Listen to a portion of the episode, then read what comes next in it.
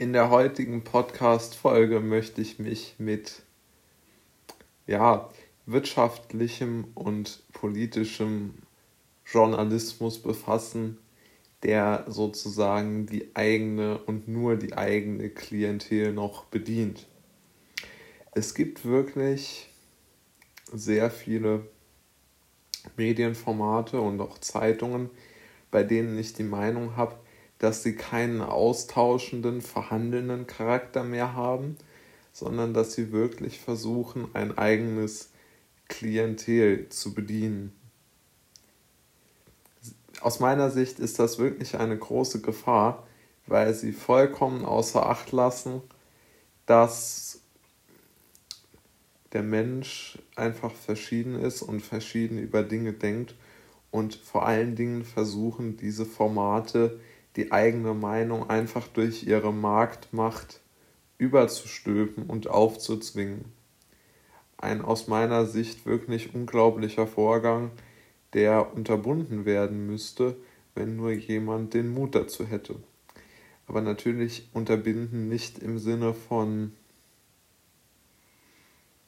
ja, von irgendwelchen staatlichen oder regulativen Eingriffen, sondern unterbinden im Sinne davon, dass sich die Bürger einfach selbst ihr Bild machen und nicht so enorm von diesen, wie soll man das nennen, von einer meinungsmachenden Informationsquelle abhängen. Das wäre der Punkt, den Mut zu haben, nicht von einer meinungsmachenden Informationsquelle abzuhängen.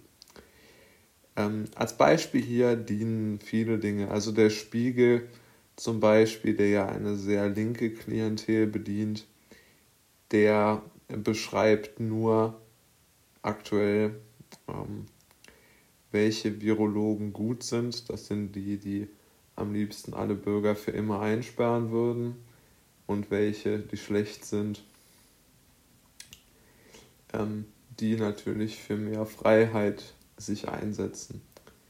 Und ein zweites Beispiel von unzähligen ist zum Beispiel die Reportage von oder das Magazin Steuerung F oder MyLab oder Simplicissimus, also diese ganze Funkgruppe, die sind wirklich, also finde ich nicht irgendwo neutral oder informierend oder zumindest ja, irgendwo in einer gewissen Art und Weise ausgeglichen, sondern einfach nur auf einem extrem linken Standpunkt.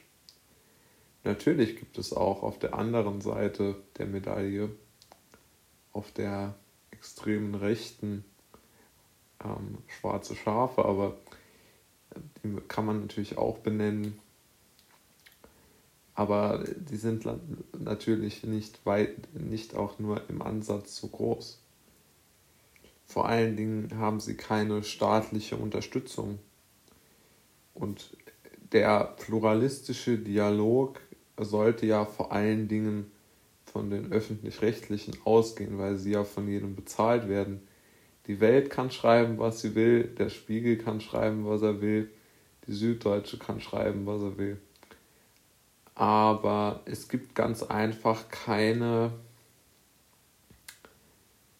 ich finde, es gibt keine Entschuldigung dafür, dass das öffentlich-rechtliche Fernsehen überhaupt keinen Diskurs fördert, sondern im Gegenteil den Diskurs versucht einzuengen. Und als Beispiel dafür kann man wirklich diese Online-Formate der Funkgruppe nennen. Die sind wirklich derart schrecklich und derart unpluralistisch, das tut wirklich schon jedem weh. Also ich verstehe auch ehrlich gesagt nicht, wer sich das ausgedacht hat damit schafft man auch keine Sympathien bei jungen Menschen, denn die, die sowieso schon Linke und Grüne und SPD und die Merkel-CDU wählen, die werden das auch weiter tun. Aber ich überzeuge damit niemanden davon, dass das öffentlich-rechtliche eine gute Informationsquelle ist, wenn es noch nicht so denkt. Wenn, wenn die Person einfach noch nicht so denkt, dann wird sie auch nicht so denken und MIT und was weiß ich, wird da auch keine äh, Unterscheidung äh, oder bringen können, weil einfach, es ist einfach eine, eine Grausamkeit, mit welcher, mit welcher Undifferenziertheit dort vorgegangen wird. Also schrecklich.